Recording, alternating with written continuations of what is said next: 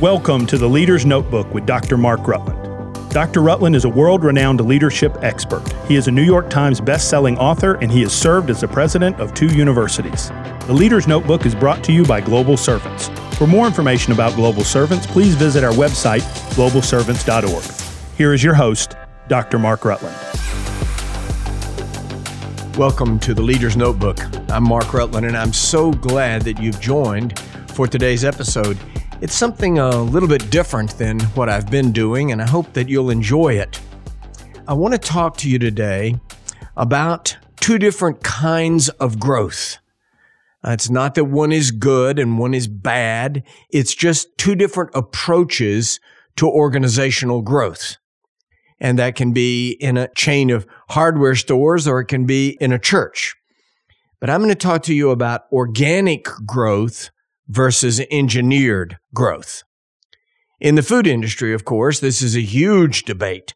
Do we bioengineer corn so we get more kernels per cob and more cobs per plant and more plants per acre? And, or do we stick with organic growth and letting it happen as it is, no pesticides, et cetera, et cetera?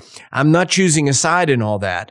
I'm just saying that there are qualities, strengths, and weaknesses of both sides. In church growth uh, and in organizational growth, the differentiation between organic and engineered is not such an easy answer. For example, dealing with food, there are people that are absolutely radical. I won't eat anything that's engineered. I won't touch anything that's had pesticide. I won't, all that. That's fine, but that seems like an easier answer.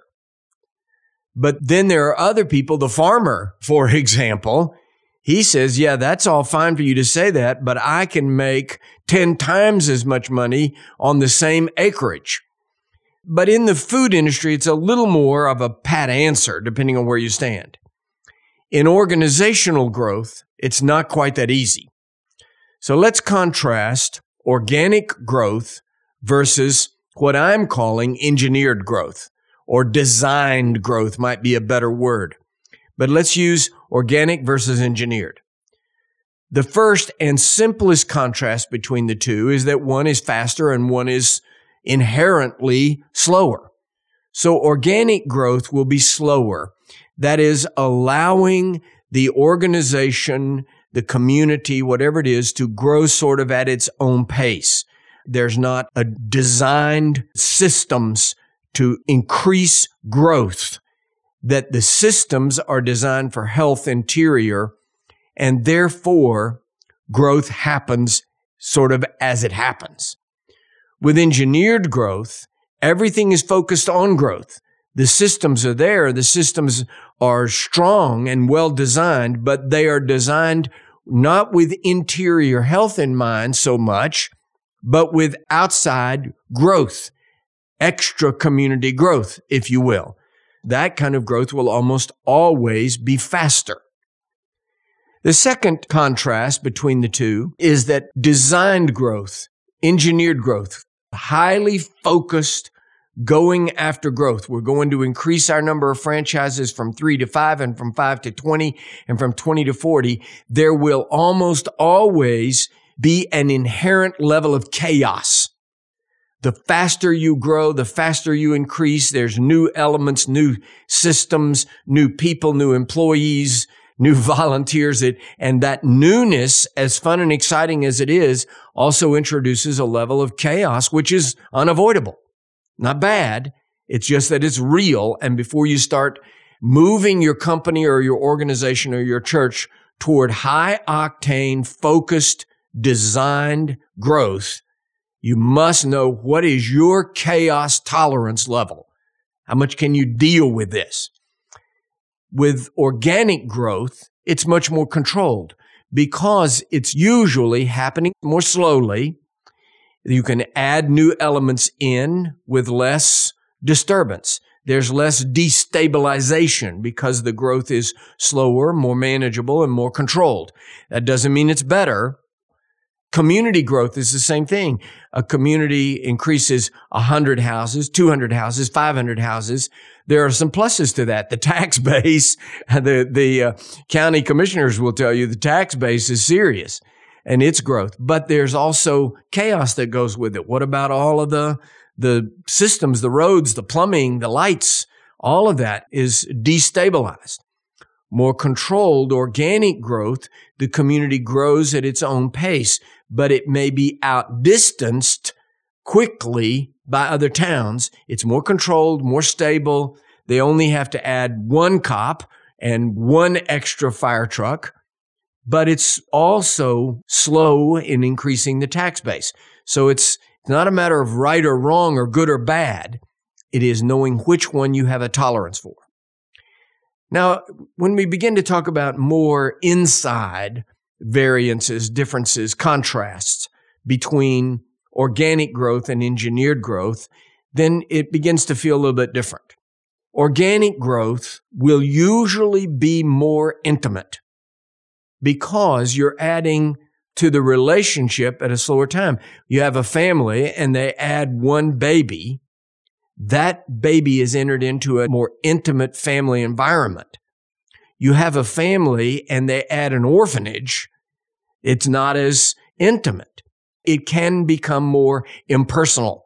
It can be more about just trying to figure out where to get everybody, how many chairs, how many cashiers do we have to have? Suddenly, that personal, intimate level that you had at a smaller store is gone when you begin to have a Kmart. And then when you begin to have 50 Kmarts, and then you begin to have 500 Kmarts.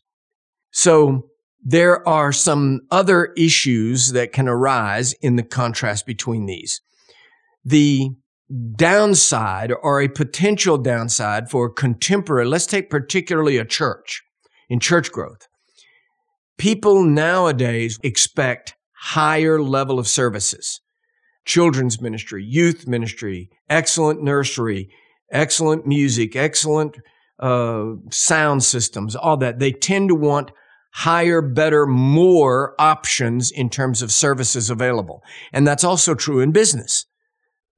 I don't want to buy a Cadillac from a dealership that doesn't have a service department. I expect that. But when you begin to build those systems and services in order to accommodate engineered, high octane, fast growth, you may lose the interior sense of community.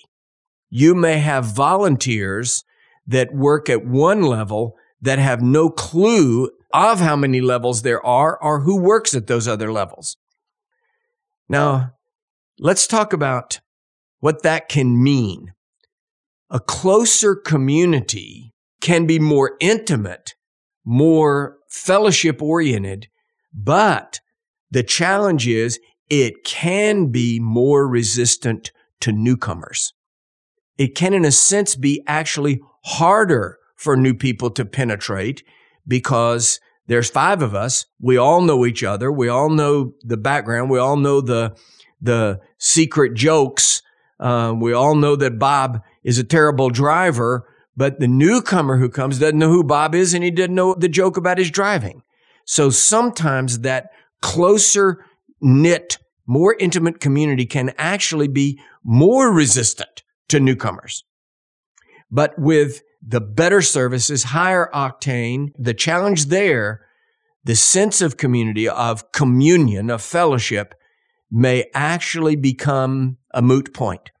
That is to say that many of the newcomers may not even be there for community. They're there for Sunday morning. They want to check the kids in at the children's ministry and the nursery and go to church and leave. And they may not ever really build a sense of relationship and fellowship there. So the challenge for the fast growing, highly engineered growth is that somehow they must create and find systems for community. For the smaller or slower growing organic growth church or organization, what they must concentrate on is making that sense of intimacy porous and not resistant. Now, here's a different contrast, and that is that there are dueling temptations. The temptation for the organic growth can be rigidity to new systems, new ideas, new people, new sense of community, change. The organic community can say, we just want corn to look like corn. We don't want it to be any different ever. So as a result of that, anything creative, so corn that looks different, corn that's a different color. I don't want purple corn. I'm not going to eat purple corn. We've always had yellow corn. I'm not eating it. But there may be uses for purple corn, i.e., purple chips, which I happen to like. But if I'm rigid in my resistance to newness, I may actually miss opportunities for growth and creativity, even in the organic sense. The temptation for the highly engineered growth, fast, focused, engineered growth can be compromise.